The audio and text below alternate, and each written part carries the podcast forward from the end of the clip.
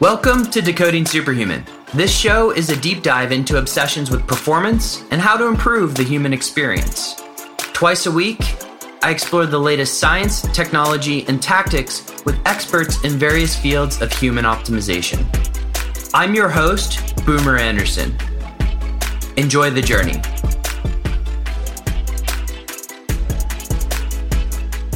Superhumans. In early November 2019, I had the opportunity to spend quite a bit of time in Los Angeles, California. Not only was the weather amazing, but I, on three separate occasions, went into the Peak Brain Institute. I had electrodes strapped to my head. I was playing video games with my brain. And today is a result of some of those visits. My conversation today is with Dr. Andrew Hill, and the topic that we're going to go really deep on is neurofeedback. Dr. Hill is one of the top peak performance coaches in the country. He holds a PhD in cognitive neuroscience from UCLA's Department of Psychology and continues to do research on attention and cognition. He's the founding director and lead neurotherapist at the Peak Brain Institute, and he sat down with me for this interview. During this time together, we went through exactly why somebody would want to get a brain map done. We talked about neurofeedback. We went through the results of my brain mapping, which frankly made me a little vulnerable in the moment. We talked about an impact of a longer term we talked about the longer term impact of a concussion that I had. And we got into how really brain training can help optimize not only things like sleep and anxiety, but also focus, attention, and performance. The show notes for this one are at decodingsuperhuman.com slash peakbrain and enjoy my conversation with Andrew Hill.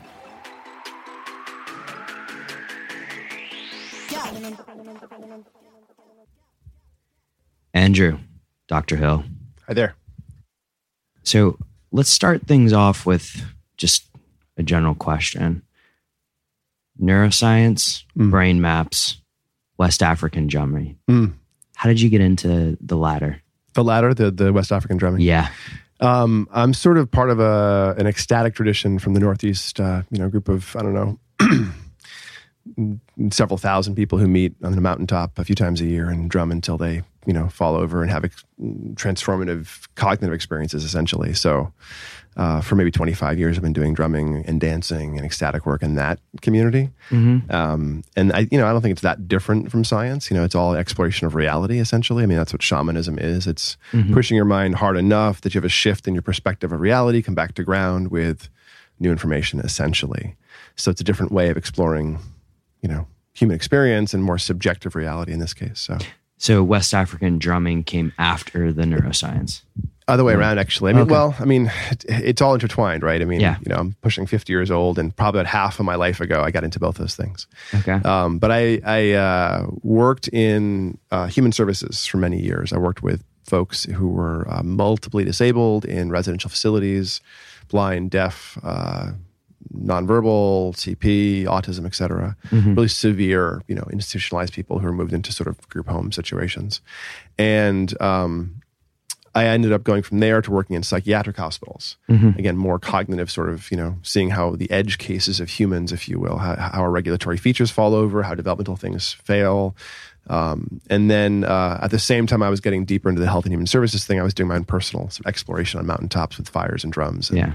You know, and those things both inform my perspective on what the mind and the brain, you know, are and, and, and how we can optimize and how they fall over and, you know, what happens there. So. Okay. So I'm going to come back to this because it seems like you had a shift from dealing with these sort of frontier cases and autism and everything mm-hmm. to what you're doing now a little bit. But let's go to your brother and how he influenced mm. you getting into this field because I'd love to hear more about oh, why sure. you chose neuroscience. Yeah, I mean, I was always one of those, you know, kids who had to know how things worked. So I would probably get, you know, into the weeds on something. But um, my when my brother was in about fifth grade, I think uh, I grew up in uh, the Boston area, south of Boston, and um, we have blizzards there. Yeah. you know. And I grew up in Philadelphia, so, so I you know what understand. We're sitting here Yeah. in Southern California, and it's Yeah. like you know seventy degrees here, and uh, Mhm. end of December, end of November. or So, but um, there was a blizzard, and I was shoveling snow, and my younger brother was sledding up and down behind the house, and sledded out into the street, Mm-hmm. and got hit by a car, and got, got pinched between a car and a tree, actually, with this little plastic sled. Wow. And ended up in a coma for uh, you know eight nine weeks. Had a pretty significant brain injury at the frontal right sort of temporal parietal junction. Um, so the, the, the sorry the frontal temporal junction, and uh, ended up having a lot of sort of difficult experiences coming back from that and re- physical rehab and cognitive things. But you know, as a, a fairly young person myself, I was struck by the sort of sudden change in cognitive status and in, his you know awareness from a fairly small you know a little area of his brain that was a couple centimeters by a couple centimeters in the right front area was damaged, and that produced this massive shift in you know what he could do. Obviously, he was un- unconscious for weeks and weeks at that point. So that um, you know draw, drew my attention to how sort of fragile this regulatory you know system is. I'd already been working in health and human services and seen some of the breakdown, the really severe breakdown, and so I started. Um, uh, moving more into psychiatric hospitals and crisis work, and seeing how people ended up, you know, moving into those extreme and coming out of those extreme, hopefully, cases. Because my my brother's injury happened before, you know, I ended up in you know as an adult, and that probably informed you know working with people suffering, working with brain you know stuff. But um, you know, uh, there was a happy ending in his story. He ended up you know get, going through college and having no real cognitive issues and having you know a successful life and company and family and everything else. So he, he recovered from a pretty severe brain injury. Tends to happen the earlier in life you have a brain injury, the better you can recover from it. Okay. Um, if it's severe, you end up with without a focal deficit, a specific deficit. If you're young, Mm-hmm. you, you can end up with, with with some lowering of overall function if you have injuries, really severe brain injuries when you're young. But often the brain can reroute around enough if you have a severe injury when you're young. So as an elder, or you know, people who are you know done developing in their 20s and up, Mm-hmm. an injury often causes a specific issue, a motor issue, a sensory issue, a language issue. Those are hard to recover from. But in young people, it doesn't usually stay uh, problematic unless it's a, a massive loss of tissue or something. Okay. And so the older you get, the harder it is to recover. Sounds like any general injury as well, but also there's hope, right? There's absolutely hope. I mean, the pl- plasticity is a lifelong phenomenon. Even elders who are, you know, having a lot of difficulty with their cog- cognition and memory are still making hundreds of new neurons in their hippocampus, uh, hippocampi every day. So, you know, you're making probably a couple thousand neurons a day or something right now. And that is, uh, people are excited to hear you're still making neurons. It's a relatively new finding, you know, probably a decade or two ago. It doesn't really matter. The cells you have, the existing cells you have, can remap themselves, know, move to talk to talk to different neighboring cells within minutes. If you went and did a piano lesson today, you know, already play piano. By the end of the day, every single cell in the hand area on your motor cortex will have moved around, and it's talking to different friends, trying to optimize the motor control and learning that you just, you know, asked it for. So this really does produce learning and reorganization, and you can essentially organize that connectivity between neurons above any potential functional limit of the neurons. Meaning, there's people uh, who are have massive brain injuries and lose incredible amounts of their cortex who are fine later on because the brain tissue that remains will reorganize. In adults, this massive plasticity, dramatic reorganization often doesn't happen, but it can happen. People wake up from comas having you know not much brain tissue left and they're fine because the brain has you know reorganized into very very dense arrays of connectivity in the remaining tissue. Um, the normal range of human brain size is something between like uh, 800 or 600 cc's and like 2500 cc's massive range of normal. Being weird is normal. It's kind of the point. But shift happens your life uh, your whole life you know from very aggressive shift when you're young the brain's overgrowing and pruning overgrowing and pruning and there's so much plasticity that it's a little uncomfortable ask any teenager. But then you still have that plasticity for the rest of your life and you can actually do things to enhance it even after it dips down to sort of a lower adult level. Learning uh, meditation, exercise, novelty, neurofeedback, all kinds of things can goose that plasticity and boost it pretty significantly uh, in a rapid time frame too, above your day to day, you know, ability to change that's already built in and can't ever go away. Your brain has to change. Okay. So This is this is great, but I want to go back to you and Uh-huh. sort of how you've gone from the frontier of Mm. looking at psychiatry cases to now we're at the Peak Brain Institute yeah. here in Culver City. sure. What made that transition happen for you? Well, I mean, ultimately, um, it's not that different work. It's just that I no longer only work with people who have particular diagnosed conditions. And I tend to drop away from the diagnostic label here into the whatever resource you want to work on. So I still work on, you know, work with people who are, you know, profoundly autistic or mildly autistic and have seizures and, you know, major communication issues and things. But we also also work with, you know, I would say a third of my clients are still that very severe impaired person, either cognitively or developmentally impaired, major brain injuries, you know, major challenges they're working through. Probably a third of my clients. But a third are also the peak performers, you know, Ben Greenfields and other sort of super high end athletes, creatives, executives, the push, the, the people who are squeezing every little bit of performance out of their body and brain. So, um, at the the my, my first foray into neurofeedback, uh, I'd been working in for years in in, in uh, long term residential, which isn't you know that exciting. People don't change that rapidly. And then in crisis acute psychiatric work, where people actually were getting better, but still not that often. You know, it's more of a holding pattern in these crisis psychiatric hospitals I worked in. And then um, I get injured uh, fairly badly injured in the psychiatric hospital I was working. I was in charge of uh, training people on doing hands-on interventions or restraints, and leading the restraint teams whenever there was a crisis. And this was among the most uh, acute psychiatric hospitals in the state at the time. It's since closed, probably for good reason. But it, um, we were having you know 10, 12 emergency codes every eight-hour shift around the clock. Wow. Where people had to run, rush in, and put hands on somebody who was you know at risk of harming themselves or others or everyone in sight and we were understaffed, underfunded, and people were burnt out and undereducated. And um, I did like three restraints back to back in about 25 minutes, and took a break and went to uh, recuperate on the geriatric floor and helped a nurse friend of mine lift somebody who had to be changed uh, for a, a mealtime or something, and um, blew out two discs in my lower back. It's herniated profoundly, you know. This is like an L4, L5 kind of Yeah, L four L five and L5S1. Yeah, Wow. Yeah, both of them, and they were pretty severe.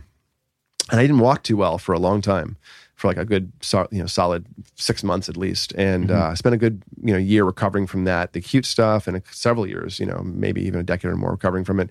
But what it did was it took this active hands-on job I had in a psych hospital as you know, you know, the highest job I could get is with a sort of bachelor's degree, if you will. And mm-hmm. then it took me out of that role completely.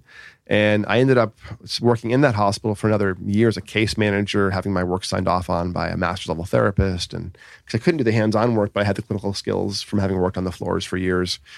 And then the hospital closed, and I had to sort of decide, well, you know what's next. I have some human service skills. I have some high tech skills, and I went and actually got a job completely in pure high tech, working in uh, CRM database development and you know, That, that seems a little different. yeah, well, I, I had some tech skills uh, just historically from college and things, and this was a time where I was looking for something different, and I, you know, uh, this was in the I guess early '90s or something, so the tech bubble was still growing, and I ended up going to work for one of the big, or actually at the time, a small customer relationship management company that was taking on the big people like Salesforce and Oracle and stuff, and um, I learned a lot about you know essentially well before marketing automation was a thing. I learned about you know pipelines and campaigns and uh, I used to go into um, electricity companies because at the time the Northeast, uh, maybe world, maybe US wide, I'm not sure, was deregulating um, po- power companies, and so there was all these power companies at the Northeast that had sales forces who didn't really know how to sell power because they never had to They never before. had to, and maybe the sales guys were were brand new into sales, but been in the company for 20 years, or maybe they were salespeople didn't actually know energy at all. So we had to go in and configure these custom CRMs to match their business models and a brand new sales process, and then deploy. And so I had some fun for a couple of years doing that stuff, and then. Um, sort of a couple of things happened. I you know got less in, you know excited to stay in high tech. Plus the tech bubble kind of corrected, Yeah. and uh, I ended up you know looking for the next thing to do, and uh, decided that I kind of missed working with people, and I went and got a job at an autism center Okay. um, that happened to use neurofeedback as their primary intervention. And I'd been interested in neurofeedback or biofeedback on the brain. Historically, I'd been aware of it, but it was kind of a black art and expensive. And, you know, you couldn't get trained in it really unless you went and did it with somebody. This is still kind of true. Um, and I went and got a job in Providence, Rhode Island, uh, working in this center, which still exists, in the Neurodevelopment Center, which does a lot of autism work. And I saw suddenly people who normally, in my prior experience, don't change, change. I saw autism actually shift rapidly in weeks. I saw ADHD go away almost every time. I saw seizures drop away. I saw, you know, language and eye contact come back sometimes in these spectrum kids. I saw, you know, major shifts in OCD and trauma and, you know, other suffering driven qualities of these brains. And my previous 10, whatever, 15 years told me that these things weren't generally that changeable and all of our best practices weren't able to move them. And then I was seeing this stuff change in weeks. I mean, it was it was amazing and really kind of uh, flipped my perspective on what was possible. And after doing that work for a couple of years, I went back and you know studied uh, UCLA to get a PhD because we didn't really understand what was going on. We still don't. It's still more of a phenomena we manage than a discrete space we work in. But it's kind of like neurofeedback is kind of like personal training. It's very iterative. You know, you get a fitness assessment done, you figure out what it is you want to work on, and then you iterate through trying different things. But the process is so two way. Ideally, I think when done best, it's two way with the person who's training. That as I developed more skills in neurofeedback, as I developed more understanding of what was happening in neurofeedback, um, I started to shift my perspective on this as a medical psychological intervention done to somebody and more into a process somebody engages in to go after goals. They observe effects, they report back what's happening. It's very iterative, the way a good personal trainer might be. But this is a bit more you know, nuanced or a bit more uh, variable than personal training. It's kind of like, you know, I can measure how much bicep strength you have, but then when if you want more bicep strength, I'm not sure if you have one elbow or 17 per arm, and I have to kind of try some things and mm-hmm. adjust. So it's a lot more of a hunt and peck in some ways. But the brain mapping, the one of the assessment processes we do, which we did with you, Yeah. and then attention testing, that gives me a sense of how you're unusual. And we go after the bottlenecks. And you know, that's the same process. If I'm working with a profoundly autistic, nonverbal kid with seizures, or a high level CEO making nine figures who can't wind down at night. It's mm. exactly the same process. It's always individualized. Mm-hmm. Look at your brain, look at your executive function or attention performance. Um, sometimes these kids can't do it, but that's also its own you know finding. And then we uh, go over your data together and try to figure out which of the things that are unusual against the population of people like you are the things that might really be the bottlenecks you care the most about. And then the neurofeedback process exercises those things up and down and makes usually permanent change in a few months. So when I was working in the Neurodevelopment Center in Providence, I was starting to see ADHD go away in three to six months and autism actually shift in that same time frame and was shocked. And, and we've refined our processes. I find that for many people, um, you know, making that shift from acute people into more, you know, broad performers and also high performers. For me, it's really about just providing access and agency to the tech. So while most neurofeedback providers see a lot of kids and a lot of developmental issues, you know, we see some of those, absolutely. But I see as many high level uh, athletes as I do children. And I see as many CEOs as I do people with PTSD. Sometimes it's the same people, but like, but you know, it doesn't really matter to me so much if you have a symptom or a diagnosis. Uh, I, all I care about is you have a goal, and that goal can be a performance, you know, goal. I want to relax deeper on the starting block so I can, you know, kick into action faster, or it can be a symptom-driven goal. I want to not be traumatized by driving on the highway because that car accident I had last year. It doesn't matter to me so much. I mean, I care about the people as individuals, but the history isn't all that important. What's important is doing this sort of uh, screen of the likely physiological features that you want to work on. Mm-hmm. And to that end, I flipped the the model a little bit in neurofeedback. Peak brain, we generally don't do a clinical history with you. Mm-hmm. We we go over your brain maps sort of cold. I I, I have some data for you pulled up, and I haven't like interviewed you or talked about anything really mm-hmm. in terms of what you want to work on. I've just looked at your attention performance and your brain map, and I now have a few ideas about what it is you might be experiencing uh, as general traits, you know, high level features, and I'll you know predict some of things that could be true for you. And if they are true, if my guesses, my hypotheses from your brain maps are true, then we believe the assessment data and go, okay, this stuff is relevant to your goals. Yeah. So it's not a diagnostic process. People often are like, well, what, what do you know about me from my brain? Well, I don't know actually anything. All I know is how unusual you are. I don't know what it means. You might know what it means. So I'll, I'll ask you lots of questions. Oh, this could mean X. Does that sound plausible? This could mean Y. But I joke now that um, if you want answers, go see a doctor. You know, you want questions, come see a scientist. Yeah. We mostly tell you what we don't know and mm-hmm. ask you, you know, well, what about this? And have you thought about that? And could this be interesting or relevant? So the metaphor is, is is closer to a sort of a personal trainer slash scientist at Peak Brain, mm-hmm. and that's the only real difference. But the clients who work with are often very very similar. The, the big difference is if someone has a deep psychiatric or therapeutic need, I can't be the only person on their team. Because I'm mm-hmm. a I have a PhD in neuroscience, not in clinical psych or medicine or anything else. I shouldn't be doing clinical driven symptom you know focused curative work but i'm happy to help you with your stress response. Mm-hmm. But if you have massive intrusive ptsd you probably should have a therapist as well. I'm happy mm-hmm. to help you with your you know, uh, perseveration. But if you have life disrupting OCD, you might want a psychiatrist and a psychologist. You know, it's it just depends on what your needs are. Um, if you have a speech and language issue as an autistic kid, I don't do speech and language, you know, therapy or physical therapy, some of the brain injury or occupational therapy. But you should decide for yourself as an informed consumer. Ooh, I want to take control of X and Y resource. Sometimes that's engaging with systems. Oh, I get injured. I have a symptom. Me get a diagnosis and do the medication or do the, the therapy. And sometimes it's oh, okay. I want to go after this stuff like because I have a goal. You know, you can go after your abs because you have a, a, core injury or because you want to have nice abs. It doesn't really matter from my perspective. It's, as long as you're like abs, okay, here's the program for abs. We don't we don't have a program for abs. I'm using a body metaphor. If we did, people would rush in. But um, we, we do have programs for like amazing executive function, control over your attention, good listening skills, deep creativity, uh, deep awareness of your emotions. We can boost your immune system. We can drop PTSD and OCD reliably. We can eliminate ADHD and most forms of anxiety reliably. Um, so it's really a question of well, what do you want to do with your resources? And but it, essentially, the work we're doing is very, very similar to most good neurofeedback, assessing your brain, being very evidence based, going back to the assessments frequently, and then just gradually moving your brain over time. Let's talk about that assessment because your Yeah. team here yesterday Yeah. took me through a process. And many people listening to this are like, uh, this sounds great. Mm-hmm. What does what is brain mapping? How Yeah. would you explain it to somebody? Because it seems, I mean, this is the initial assessment that you work Sure. with everybody on. Yeah, it takes about an hour to do an assessment at Peak Brain. And we do two things. One is what we call a brain map or a quantitative EEG, which is a resting baseline of average brain activity. We don't pick up what you're thinking or feeling. And we also don't pick up if you're tired that day or for a few days. Um, The averages are very stable.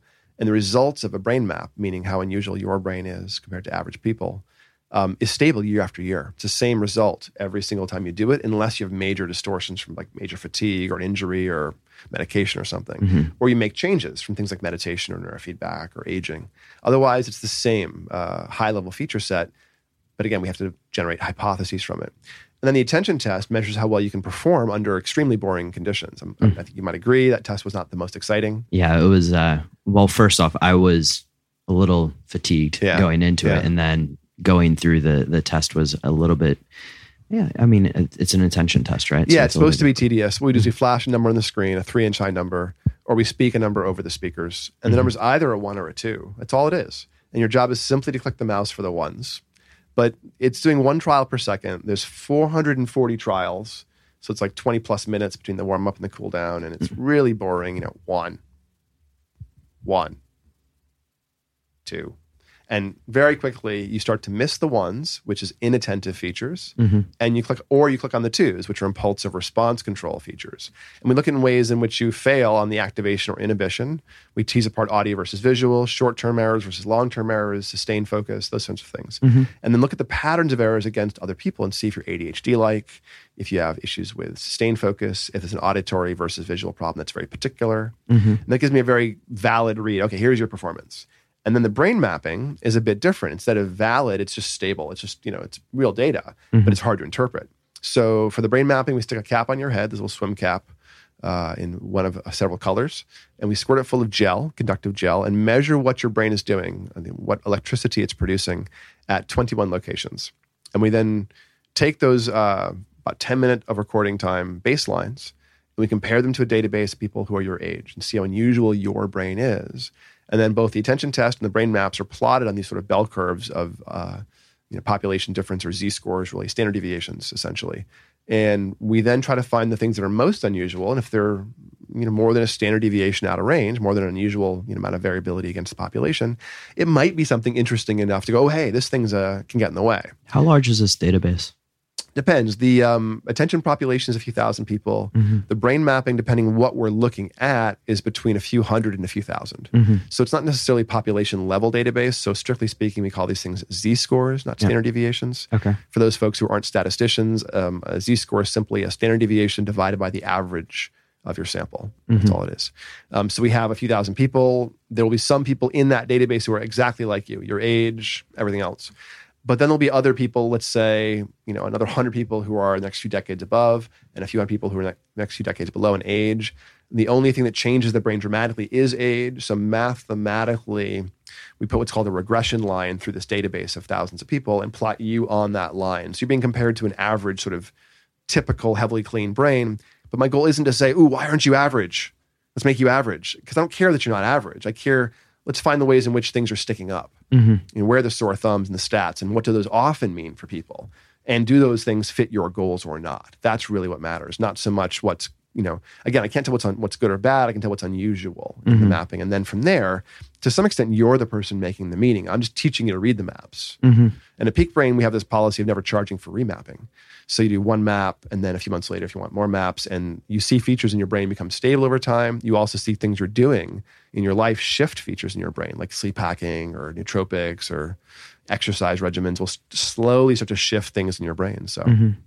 So, what are some of the things that could come up in this brain map? Because there's a lot of people listening to this Yeah. that travel quite a bit. yeah, And so I'm imagining chronic jet lag could potentially come up. But what are some of the things that you can observe and say, or what are some of those peaks that you say, hey, what's going on here? yeah, it's all these regulatory features that the, the most reliable stuff in brain mapping is stuff that all brains do. Mhm. So features of attention management, Mhm. stress management, or anxiety features sometimes. Yeah. um, sleep regulation, um, broad stuff like that. So I can often spot, you know, and some of the markers are valid, like the ADHD markers are 94% accurate. Okay. The inattentive ADD markers are about 80% accurate, not that accurate. And those are some of the best ones we have. Everything else is more like oh, hey, here's a here's a hint. It can mean this. Is that true for you? Like we might see speed of processing issues, for instance, that can be from a lot of causes, but tends to produce brain fog and word finding issues and short term memory issues. Mhm. Um, I do see, I've already looked at your brain. I'll, I'll walk through it systematically with you, but I do see some brain fog. You look kind of wiped out. And it's not just from traveling the past few days before you got here. It looks pretty chronic. Um, some delta waves that are pushing back. Yeah, I think there's a history that we can go through. Yeah. Uh, years in investment banking that Okay, probably right. contributed to that one. I'm sure. And, and that probably explains the other feature I saw in your brain, which is one of the switching systems being a little bit extra active. hmm The posterior cingulate, this thing that tends to scan the environment and know if your behavior is congruent, i.e., safe, is a little extra active for you compared to the average person. So your brain's evaluating the environment a little bit more than average. So if I worked in a corporate culture where I was constantly worried about somebody putting the old knife in the back, Yeah, this this back midline resource is elevated chronically when the environment's dangerous and unpredictable. interesting. Um, it's elevated briefly when you do something that needs correcting, like if you drop your phone in the footwell of the car and you're fishing around for it. There's a sense of uh, watch the road because the cingulate threw a flag in the play. It's fun behavior, environment. We're in conflict, and it had you uh, alert to a change your behavior.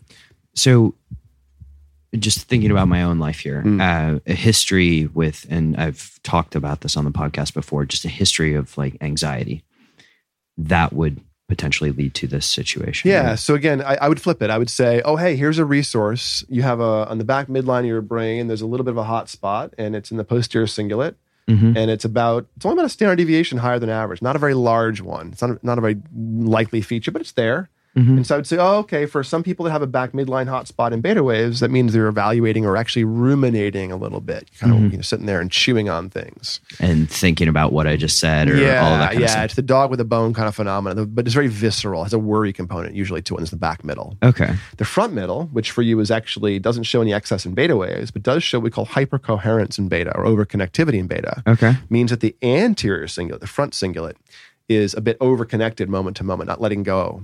And that mm-hmm. produces perseveration, mentally being stuck. So the back middle is viscerally worried. The front is this thoughts being stuck. Mm-hmm. So when the thought gets ramped, and again, this is overconnected for you. I don't know what it means for you, but I would guess for many people, this can mean things like songs that stuck in your head, being a little OCD, biting your nails, that kind of stuckness of behavior where you, you know you don't want to do it, but it's just kind of happening. So songs stuck in the head. If I had like a freak auditory capacity, or what I think of as just being, superpower? Yeah, it's sort of the useless superpower now Yeah, because Shazam's come out and everybody can identify the song. Right, right, But right, now right. I used to be able to just rattle off song lyrics. okay. Could that be what I'm talking, what we're hearing here, or is it something completely different, more like dwelling on thought? It, it's probably the latter. I mean, you're probably talking. I mean, it may be related. You know, the superpower can be also be kryptonite, but mm-hmm. this is the evaluator. Um, Okay. This is about your scanning and evaluating the back, and the front is about you. Dis- well, basically, the back midline, posterior cingulate, is deciding what's necessary. Mm-hmm. The front midline is what is important. Mm-hmm. So when the front midline gets hot, we do things like, "Ooh, is the oven on? Is the oven on? Is the oven on?" We also do things like bite our nails. We also do things like, "I love that person, love that person, love that person." It's the focus being stuck on something internally. It's not necessarily anything else. It's the what you're switching to pay, what's important. Mm-hmm. You know, the back midline is what is necessary, what is threatening, what's dangerous. The front is what, what do I need? What is important? So it can be positive and negative. And again, I can't look at this back midline and go, oh, you have PTSD. I can go, oh, your back midline's a bit elevated. You a little threat sensitive? Are you ruminating? You, you might be, huh? You sounds like you are. Okay, next question. That's valid. Next question. Is it important? Do you care about it? Do you want to work on it? Mm-hmm. Because it's reliable. You get about two standard deviations there between connectivity markers and amplitude markers. It's reliable to change. So mm-hmm. give it, you know, 20, 30, 40 sessions of neurofeedback for half an hour each, you know, three times a week for three months.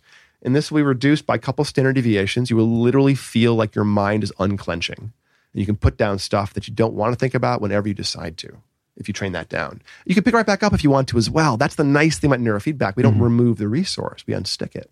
We don't blanket you with a new state like a drug might. We just, oh, that's stuck. Is that sound stuck? Okay, let's let's let's, train that under your control now. Mm-hmm. A month or two from now, you would have control over that resource. Other thing we're seeing for you is low power of alpha. It's blue here. So relatively low amounts of the brainwave that rests. So low power of alpha, even if I am a meditator, Yeah, at rest with your eyes closed, your brain is not making as much alpha waves in the back of the head as the average person, Okay. Mm-hmm. which means you aren't shutting off your visual system with your eyes closed. Your brain's staying a little bit hypervigilant. this is why yesterday when I was going through the process with your team, my eyes were still moving. This is about your brain, actually. Okay. This is your brain learning that if you close your eyes, it better stay ready to process anyways. Okay. The world might not, you know, I might want to check out what's happening, and you don't necessarily. I might have the tiger on the savannah or whatever it is. Yeah, so you, this is hypervigilance sometimes, or at least you, it's hard to downshift internally. Like you Mm-hmm. can get ramped up pretty well, but it's hard to find that smooth spot. You seem like a chill guy, but my guess is some of that's practiced versus innate. so, um, and then we also see connectivities high in the slow brainwaves, deltas and thetas, and the amplitude, the amount is high in delta. Mm-hmm. That usually means a lot of fog and fatigue, burnout. Some of this may be influenced by your acute fatigue, you know, Mm-hmm. jet lag, whatever, recently. This is more of a chronic phenomenon. This is a couple standard deviations of connectivity, two and a half standard deviations, extra delta waves in the back right of your head. Um, this is uh, some brain fog, most likely, potentially an injury spot right there, concussion. So if I had concussions when I was younger, a handful of them. This could be it. Okay. I don't know if it is. It doesn't matter if it is in terms of neurofeedback, but what matters is, oh, this can produce some brain fog, some lack of deep sleep, and some maybe chronic issues filtering auditory information. It's hard to like process always when you get tired auditorily, side of the head. If those things things seem valid, whether or not it comes from an injury or just the quirky factory model you are, we can go after it. So it doesn't matter so much whether I understand what's happened, as long as I understand which resources you're walking around with. Okay. Um, this looks like brain fog, valid or not? Yeah. Uh, v- valid to a certain extent. I think there is some environmental influences here. I told you I was at Summit Series all weekend, and Yeah. that was a little bit of a sleep deprivation. The brain maps are not affected by a few days of that. interesting. Um, okay. It has to. It takes a lot to affect the brain. The attention test, yes. okay. The attention test for you shows some issues in focus and vigilance and Mm. some impulsivity. Broadly, your attention test scores are coming in about one and a half to two standard deviations below average for executive Okay. function. You're coming in like 70s and low 70s for how well you can activate your focus, how well you can stay on when things are boring, Mm-hmm. and also you know clicking on the wrong stimuli. So you're about one and a half to two standard deviations, which can be driven by fatigue. Okay. The brain maps are not affected by fatigue unless it's very very severe. Okay. So chronic fatigue being, you know, the years and years of what I've done to myself. Yeah. And what I've done now is pulled up how fast your brain waves are, which will tell me a little bit about how your brain's operating in terms of sleep. And alpha waves are how fast you think, and delta waves are how well you rest. And alpha waves are running a little bit low here, below one, several places. You know, sorry, mm-hmm. below zero, you know, slower than average. And that means your internal processing speed feels slow at times. You feel sluggish. When you're tired, you might even be experiencing things like word finding issues and short term memory issues when you're mm-hmm. wiped out. Like, oh, I can't, what's that? Like delayed, you know, tip word the recall, yeah. yeah. Is that true?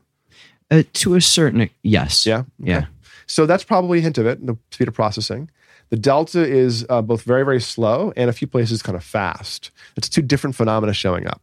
Delta typically runs around zero, you know, average speeds. When you start getting chronic sleep deprivation, it starts to push back and run fast during the day. It's, it's browning out micro sleeping. After years of that, it gives up. and stops being produced and it runs very very slow. Mhm. I think what we're seeing is this flipping over from fast into slow. Like you're on the edge of like actually more deep burnout from lack of deep sleep. Interesting. You have a chronic issue in sleep, and it looks like it's actually getting worse. Okay. That's, uh, I mean, given that I've focused on it so much in the past couple of years, I wish it was going the other direction, but happy to. My hunch is this is it. actually at least partially a stress response problem and partially a concussion problem. Okay. And just doing regular sleep hacking things will not affect it. You have to work on the concussion or the anxiety to get rid of the sleep issue. Okay. I think. I, I, chicken and egg. I can't tell what's going on here. But the, I mean, the anxiety makes sense. The anxiety looks like a more significant feature, and the brain fog is a more significant feature than any actually sleep issues. Okay. So I think As a that, person who like doesn't necessarily, so I do all of the quote unquote hacking things for Yeah. brain fog, right? Yeah. Like no grains, no sugars, etc. Yep. Fasting, all of that. But this could be something different. well, this will make a rapid change to the resources. We'll just see how, how they feel. Mm-hmm. Um, I would definitely suggest some some sleep hacking things, maybe some Okay. things you haven't tried. I tend I find that biohackers often do the thing that seems like it will work, but once someone says something's true, people often get the wrong information out there. And I really don't like how biohackers are doing intermittent, intermittent and fasting. I agree with you. So let's explore this a little bit. yeah. because- So to eat, the, the best way to eat for your brain is actually to fast in the afternoon and the evening, not in the Mhm. morning. yeah. I mean, you should fast in the morning, first thing in the morning, of course. But Mhm. but all the IF and intermittent fasting and time restricted folks, they they all many of them anyways will do things like fast until six or seven and have a big dinner and go to bed, Mhm. or they'll you know eat well 10 hours a day or something i really think the best time to fast is at the end of the day for circadian re- uh, reasons so the rule of thumb is go to bed hungry and you'll wake up full of energy Mhm. and feeling fed and go to bed full you wake up hungry and tired because you um, if you go to bed with any insulin in your system i.e calories still being burned uh, or you know absorbed essentially then you will suppress growth hormone release once you're asleep if you're Mhm. north of about 40 you're not making any other growth hormone except in that two hour pulse you're getting about you know two hours into sleep Mhm. so uh, if you're young enough, you can get away with this and not put on body fat or have a lousy sleep, and you can snack up until you go to bed. But if you're you know 30s and 40s, you can't, and you'll wake up super tired and you know, get and have no energy because what's happening is the the insulin prevents the growth hormone release, which means you don't get yanked down in deep sleep. Mhm. So you end up with like almost no deep sleep, and then after a while, you stop remembering your dreams because you aren't making good deep sleep to consolidate the memories of the dreams Mhm. and it's a vicious cycle. And then you then you start doing things like falling asleep um, rapidly, but not sleeping very deeply. Yep. Uh, you have things like starting to dream the moment you fall asleep, which is kind of a sign that you're not, you're having you're starved for REM. Mhm. And there's a few things going on here suggesting your your delta waves are off, i.e., they're kind of persistent, like your brain's having a hard time waking up when it's awake. Generally, that means it's also having a hard time going all the way deeply asleep. It's a bit Yeah. stuck between those two states. And so here, a right protocol would be like early time restricted feeding rather than Yeah. the so the, the big skipping the big things for um, circadian entrainment for food are don't eat before bed at least three four hours. Okay. You know, no, no calories for at least three hours. I mean, have a you know water or herbal tea if you need a ritual or something, but Mhm.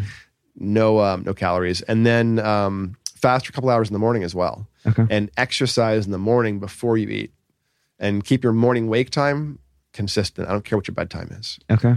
Those are the three big things. The evening fasting is the first one, morning consistent wake time, and then morning exercise before eating in order of importance. So if all you have to do is one, just don't snack at night for circadian stuff. Awesome. So let's, we've talked about it a little bit here. Uh, and I do want to come back to the Yeah. brain map maybe Sure, sure. Whenever. when we click stop on the record and just ask you a bunch of questions on that. But in the interest of time, Sure. neurofeedback. Yeah. Can we go a little bit into that? Because yesterday your team had me fly dragons with my brain Nice. through different loops and Yep, it felt a little bit like the Game of Thrones. Let's interrupt our regularly scheduled programming to talk a little bit about a product and company I'm in love with, and that is the Vielight. My particular device is the Neuro Alpha, and let me tell you a little bit about my N of one benefits. Better sleep, better focus and less anxiety when it comes to things like public speaking, and increased ability to really drop into flow. But you can check out their website, which is full of all kinds of scientific articles and research in this world of intranasal photobiomodulation. And if you want to check out a device, we have a little bit of a coupon code for you.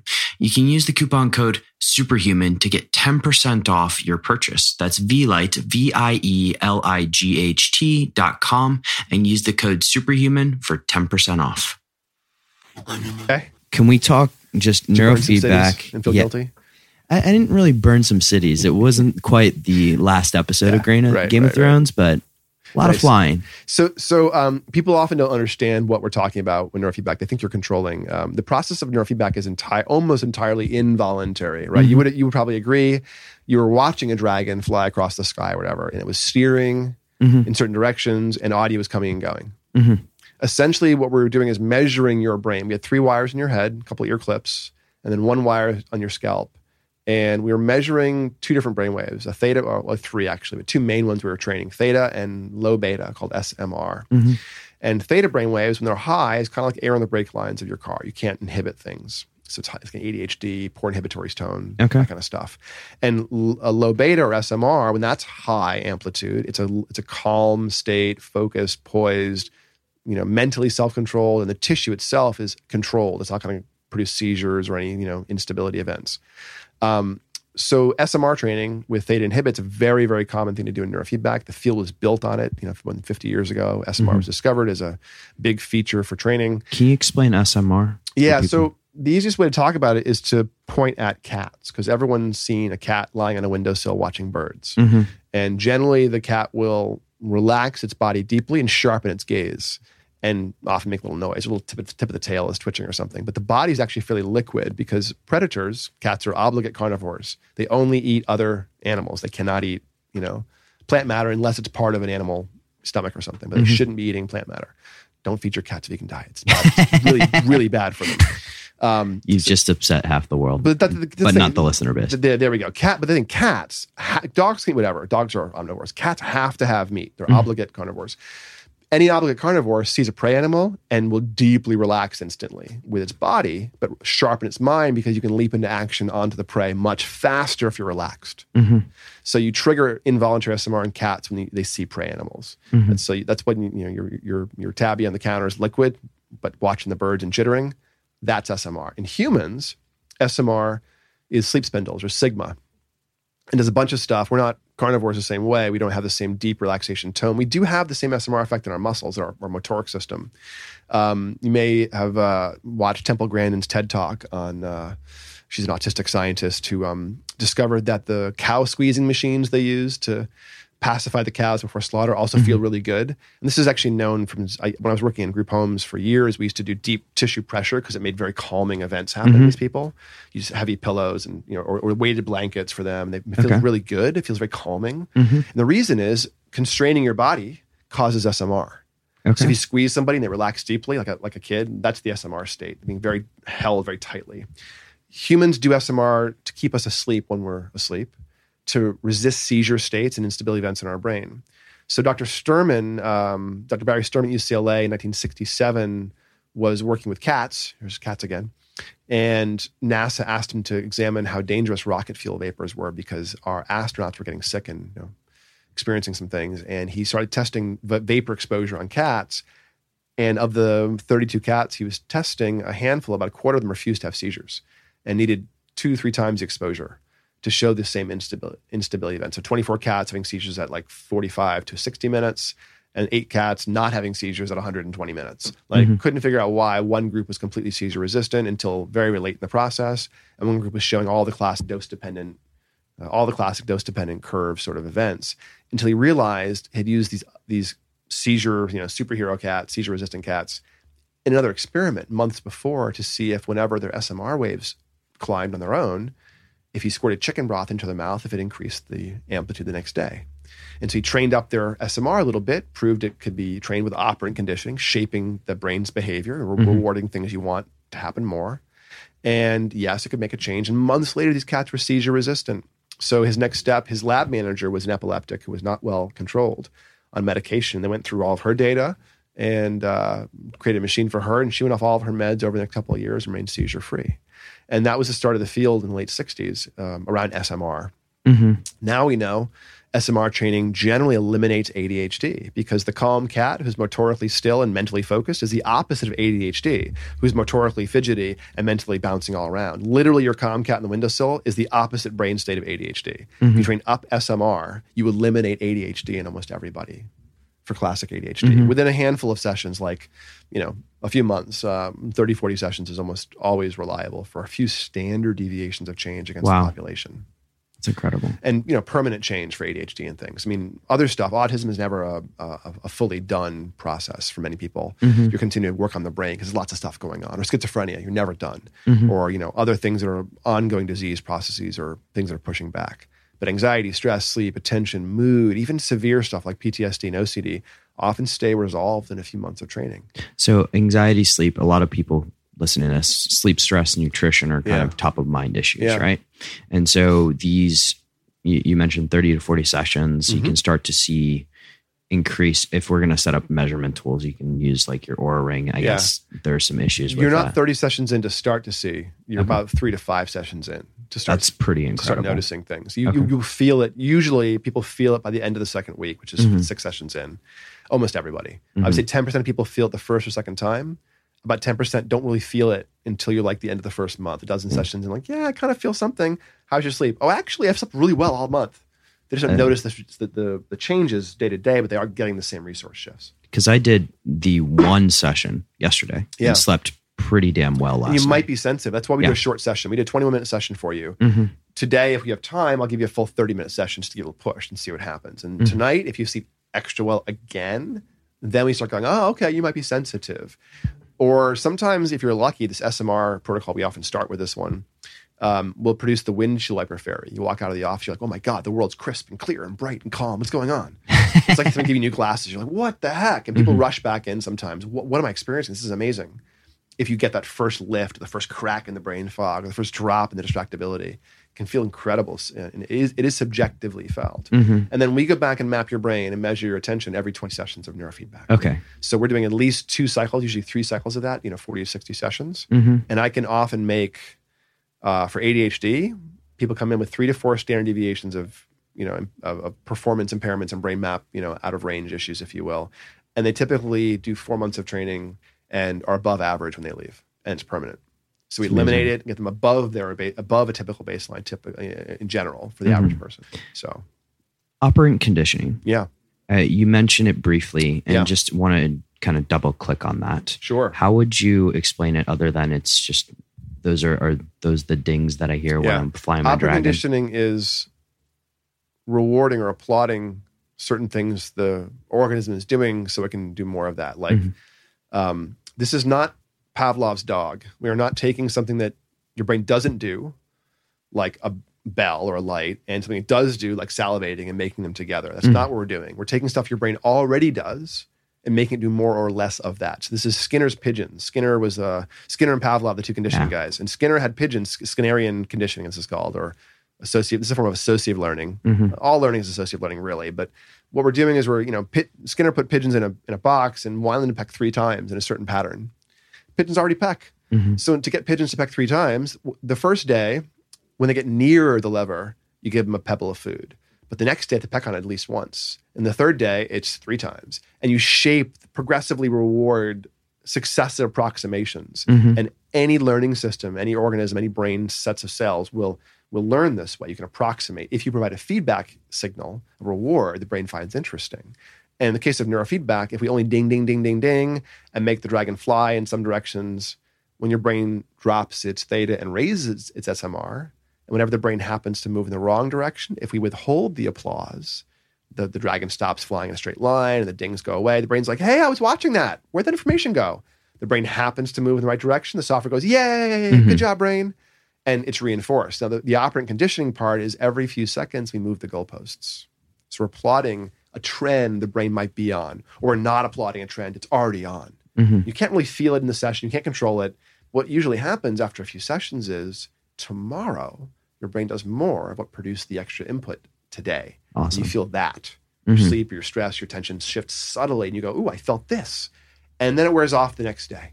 But if it's the right thing, we do it again and it builds the resource. After a handful of sessions, you have much more access to it. After a couple dozen sessions, it's permanent access. That's amazing.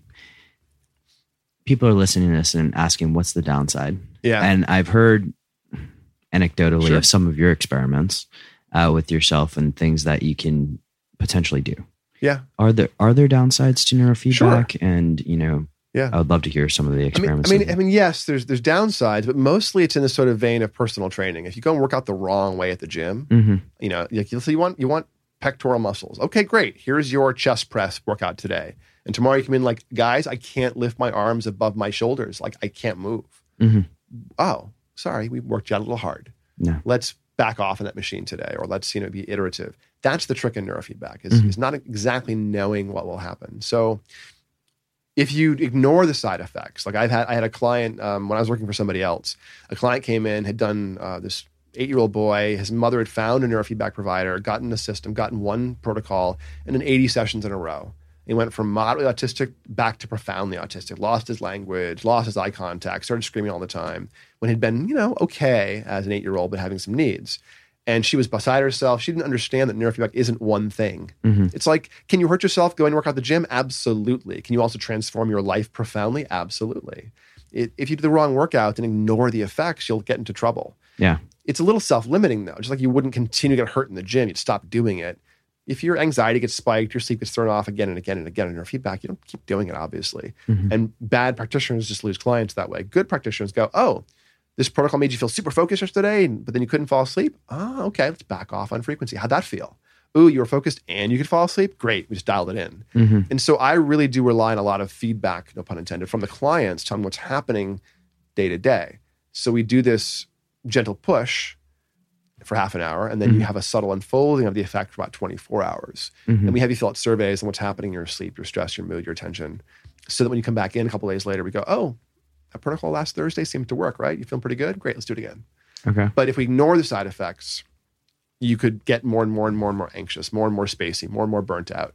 Um, and so, yes, you have to kind of be on top of the process and watch what's happening, or you can produce the wrong shifts and resources. hmm I want to ask you about some of these technologies that exist right now, Mm, and sure. we can go through a handful of them. Lay I know we me.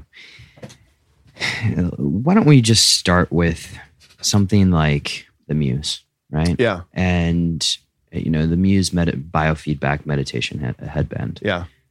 What What are your opinions on? We'll start there, and then I have a few other ones that I Sure. to ask you about. Um, I think it's a bit of a consumer device, and I think it's a bit vaporware. Actually, I mean, I, I don't really think it's doing neurofeedback. There's a bunch of reasons why. I think the, a device like the Muse is useful to look back at session data and figure out what your brainwaves were doing later on. Mhm. Um, I also don't love where the Muse is measuring. I think most of the places you want to measure for most of these things is actually the strip of tissue that runs ear to ear. Mhm. That's where SMR is measured, and the Muse is measuring forehead and that's just a noisy place to measure. It's not near the parts of the brain you want to measure for most things. And unfortunately, these dry sensor devices like the Muse, and uh, there's several out there, but the dry sensor devices use rubberized, um, you know, sensors, electrodes, but they're picking up tons of noise, especially in the forehead with this muscle tension, huge mm-hmm. amounts of noise. And if you want to filter out noise uh, in the frequency range, i.e., high frequency muscles out of the brain waves, you break the timing relationship of the signal. So you get noise signals off the head, you filter them. By the time you're done filtering them, the time relationship of the signal is not related to what the brain just did. You've mm-hmm. broken the, the time relationship. You can't give feedback on the signal to tell someone that they're doing something in real time if you've broken the signal processing. Mm-hmm. So essentially, you can't do neurofeedback with dry electrodes because the sampling is too aggressive. The, the filtering is too aggressive to um, to make the time the timing work. If you have jitter in the time coupling of the brain to the to the system, the, the learning process fails. Um, plus, again, I hate where those most consumer devices are measuring the head. It really should be in the front mid, uh, on the ear to ear, not the, not the forehead. Okay. But everyone's taking engineering. You know, it's easy to measure the forehead, so that's what they go after. Okay. So I think it's a it's it's a device that's unfortunately too expensive for what you're getting from it. I'd rather spend twice as much money and get real neurofeedback devices and start using them. Mhm. Honestly, So there's other technologies or experiences out there that promise a profound Zen experience in seven days. yeah. What do you feel about these? There's nothing special Okay. with um, any of these profound like five to seven days. Most of them are five days now. Mm-hmm. um, uh, where you accomplish and theoret- theoretically accomplish meditation states and meditation learning. But the neurofeedback they're doing, and I'll, I'll name brands. I mean, if we're talking about BioCybernaut or 40 Years of Zen, they're basically the same program. Uh, James Hardt, Dr. Hardt would disagree that the same program, as would Dave Asprey. Yeah. But from my perspective, they're pretty much the same technology. Um, and I and I believe that it, all we're doing, working with here, is uh, alpha synchrony, alpha coherence training, alpha theta training, which are very deep, powerful techniques in the field. Some of the best stuff we do in terms of peak performance and flow state. But the brain doesn't change in five or six days. You may have an experience. If I made you do a, do a sweat lodge for five sweat lodge for five days, or a you know Sundance, or do ayahuasca, you'd have an experience, but you wouldn't be any different necessarily two weeks later, mm-hmm. unless you decided to integrate the lessons you learned during the experience, the cognitive thing. So maybe you'll have a hypnagogic state experience or a creativity burst or something during alpha theta or alpha synchrony, but you haven't taught the brain to get there. Mm. If you want to get that, I'll I'll teach you your brain to do that over a few months, and at the end of that process, you'll have reliable access to flow state. So the integration aspect is just completely missing. It just takes more than five or six or seven or ten sessions for change. Mm-hmm. It takes about a month minimum for a neurofeedback change generally, mm-hmm. and there's just not enough training in there. So we have a program that we can build in the exact same, you know, alpha synchrony, alpha coherence if you want to, and we get you set up for training for up to a year for it's between a third and a quarter of their one week prices on their programs. Mm-hmm. So we feel that neurofeedback should be done over time. It takes 40, 50, 60 sessions to make really big shifts. Mm-hmm. And uh, there's no reason to charge fifteen or twenty thousand dollars for a week of neurofeedback. Mm-hmm. If you want to spend half that much money, I'll get you set up with your own hardware and software and remote mentoring. You can train yourself and your family for a year yeah. and, and, and pay less than half of that money. And I'm going to talk to you about that Yeah. later. So Uh, the okay, let's skip one of these and go into psychedelics, nootropics. Yeah. The impact on the brain. How do you look at that in terms of is it worth it? Is it Yeah. can you just get a better effect out of neurofeedback? What do you feel? In terms of psychedelics, I don't have a good answer. I have clients coming in who do one of two things. They come back after having done massive dosing, Yeah. after ayahuasca events or whatever they're doing, they're Burning Man, you know, 10 day. Mhm. Um, and I have clients that microdose. And the macro dosing folks that are sober show no brain changes later on. Okay. The microdosing folks that are chronically using it, I can't tell what's happening because their brains aren't clean enough for me to tell what them versus not them, you know. Um, no good sense there. Nootropics, I've done a fair amount of actually brain mapping on. So I've done a bunch of little small little in-house studies looking at the QEEG and the attention testing. I mean, I used to work for TruBrain. I helped uh, found uh, TruBrain's uh, nootropic stack, and I designed all the initial uh, uh, blends. And when we were designing them, we had all of our college interns, you know, take them and check their brain activity. We had all kinds of interesting self experimentation going on.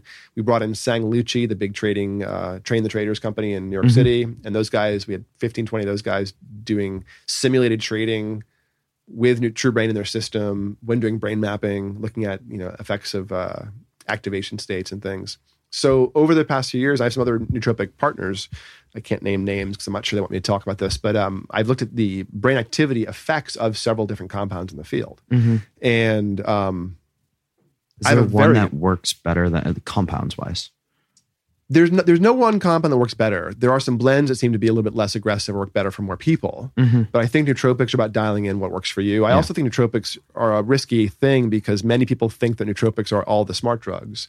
And I'm much more a fan of people dialing in only the nutritive things, not the drug things that Yeah. have side effects. I don't believe the word nootropic should apply to anything with a side effect. So even caffeine is not, not a nootropic, you know, honestly. But L-tyrosine probably is, and so is magnesium, and so is, you know, DHA, so is um, you know, piracetam. I- I'm a big fan of the racetam class because they're relatively side effect free. Um, I also think that I have many friends that develop nootropic compounds and have companies, and I think many of my colleagues are putting too much stuff in their products. There's too many things, and they're too strong for some people, or you know, people I don't respect as much, who I have a few of those in the field, will fairy dust, you know, seventeen thousand things just to get a name, you know, on the label. Uh, I, I, I think nootropics are a, a bit of a wild west. It's why I created TruBrain uh, with with Chris Thompson, but um, I also think from the perspective of neurofeedback and meditation and uh, edu- and uh, mindfulness and nutrition, you should be doing all the foundational things first. And so people Yeah. want to do nootropics off, and I'm like, great, let's talk about those things month two, month three. Once we've really shored up all the big broad things, know what's moving, know what we're getting, then we can, if you need to be on stage or public speaking, or you want to have a specific strategy or an anti-aging strategy, let's dial something in strategically and smartly, not just throw everything at you to get a shift subjectively. I'd rather create a permanent change with, with uh, neurofeedback and mindfulness. Many people are listening to this and may not be able to make it to Culver City right away. what are some lifestyle Yeah. modifications that people can do in their everyday life to start training their brain better? Sure. Well, there's lots of things you can do, and there's many things you probably should do. Um, I mean, mindfulness and meditation is among the easiest things to do and do it routinely. It takes some practice and some effort, but you're carrying on the gear with it all the time. You can do it whenever you want. And so I really encourage folks to develop a, you know, 10, 15 minute meditation practice every morning. You really should have that. Um, beyond that, some of the obvious stuff we know to be true, you know, drop all the sugar out of your diet, bring up the good, the good quality fats, stuff like that. And then sleep, protect your sleep. And there's some sleep hacking tricks that are really important. Not eating before bed, super important. Uh, exercise in the morning before you eat for circadian sort of re-entrainment, um, and keep a nice consistent uh, wake time, seven days a week roughly. Uh, those are really good things for circadian improvement. And then you can do next level things that are you know more interventions like sa- sauna or ice bath cycling are pretty powerful for driving cortisol down over time. Um, you know, we have a meditation tutorial I think on the website under our free classes link, so you can dig it up there. Uh, folks can also come visit us in uh, all over the world. We have offices in uh, so well, currently in Orange County, uh, down in Newport Beach, and we're in Culver City now. We have an off- a big office in St. Louis, a small office in Malmo, Sweden, a small office in London. So you can come to Copenhagen as well, right? yeah, right across the water from Malmo. Okay. We actually have more of a presence in Malmo than Copenhagen. I Okay. have families all over Copenhagen training uh, and a small you know business They go across there. the bridge. Yeah, yeah, it's just, it's just, it's a, you've been over there. It's an amazing it's bridge. Uh, ha- for folks that haven't seen it, it's a great bridge. This this this train runs across. Mm-hmm. I don't know. It's about a maybe it's about an eight mile or something across the water there. Halfway across the ocean from Malmo, Sweden to Copenhagen, the train dives underneath the ocean on an island. It's pretty amazing. Mm-hmm. so it's it's a cool little community there. But many people live in Malmo and work in Copenhagen and vice versa because it's a Mm-hmm. you know, it's very tight. Um, we have a lot of southern sort of Scandinavian uh, people training, but most of them are home trainers, athletes, executives, biohackers train themselves. Mm-hmm. I don't actually have a physical office. What I have is a brain mapping assessment station in southern Sweden there. Okay. Um, and we also have a, in, we're in LMS Wellness in, in Chelsea in London, which is a hi- posh sort of high end uh, biohacking center. Folks can get their brain mapped. So I can go get my brain mapped in Malmo, London, wherever I am in Europe. Yep. And- Or co- in California, Costa Mesa, Cal, you know, Culver City, St. Louis. Plus, I have a few other partners in other places in the country. So, awesome. and then if you want to do training, we get you set up with your own gear and send you home and you know work with you remotely for the first year. Beautiful. So, I want to transition now into sort of the final rapid fire questions. sure. And let's start with the book that has most significantly impacted your life and how you perform in it. Hmm. It's a good question. I'm not sure that uh, I have a sort of you know scientific or research answer. Um, I'm not sure. I I I, it, it, I I have to say uh, probably something by Jack Kornfield would be in my Okay. you know wheelhouse would, would be in, in one of those answers. You know, one of those books. What, what were the collected things that Jack's put together? Uh, Jack Kornfield and Joseph Goldstein wrote a book, uh, Wisdom of the Ancient Masters, I think, which is like a chapter from each of their teachers across the world and talking about different Buddhist and perspectives. So I'm, you know, I'm, a scientist, neuroscientist, but the more deeply I get into science, the more deeply I get into spirituality, the more those two things seem to converge. I'm a, you know, an atheist Buddhist basically that has a very deeply spiritual bent. Um, Sounds familiar. you know, yeah, a lot of that ha- seems to be happening. But to me, that that probably has had more of an impact on how I practice my day to day, how I carry myself, and those sort of things than actually any you know educational book. So Favorite piece of technology you've purchased in the past year? This could be across anything. It doesn't have to be directly related. Um, I, ha- I in the past year I got a really nice chest freezer to put my cow in when I when I buy large amounts of cows. That's great. Yeah, I get grass fed cow, you know, from a farmer delivered, you know, quarter cow at a time, you know, a couple times a year. hmm Nice cheap freezer, really is a nice life hack. So Yeah, I need one of those for for Europe because our European refrigerators, as I'm sure you've experienced, are the freezer's quite underwhelming. That's Yeah, for sure. yeah. How do you unwind? Um, I do a lot of Ashtanga yoga. I really wind. I, I, I start off my day with yoga generally. Mhm. Um, so I tend to unwind before I before I have to deal with anything, Okay. and then I try to just maintain a pretty even tone. Um, I'm actually, you know, I used to handle, I used to carry a lot more stress and you know things than I than I do now. Pretty dialed in. I mean, I done a lot of neurofeedback, yoga, meditation over the past, especially in the past five years since running Peak Brain and I walk my talk. And Yeah. you see my staff. You, you may have noticed all my twenty something staff seem like they're like 90 year old meditators. They're all kind and calm and low key and have good listening skills. It's a great atmosphere. you, walk into Equinox, everyone has their abs hanging out. And here, everyone has their like good listening skills hanging out. You know, It's mm-hmm. kind of because this is what they work on is their inhibitory tone and, and calmness and laser-like focus and creativity. So it's nice to be able to pro- provide that, you know, sort of pro, uh, you know, brain health community here. So Excellent. Dr. Hill, thank you so much for My taking pleasure. time. It's Okay, been an absolute pleasure. oh no, I enjoyed it. Thanks. All right, superhumans. I told you that one was going to get a little bit vulnerable for me. Little did I know that Andrew was going to bring up a concussion that I haven't really paid attention to for decades. I'll link to my brain mapping report in the show notes, which are decodingsuperhuman.com slash peak brain. If you enjoyed this episode, can you head on over to iTunes and leave us a five star rating? The goal is really to get more ears listening to the show. We're a top 100 business and careers podcast in four different countries, and I would love to see us return to a top 100 business and careers podcast in the United States. So please leave a rating, leave some love, and share it on all the social medias. I love you guys. Have an epic day.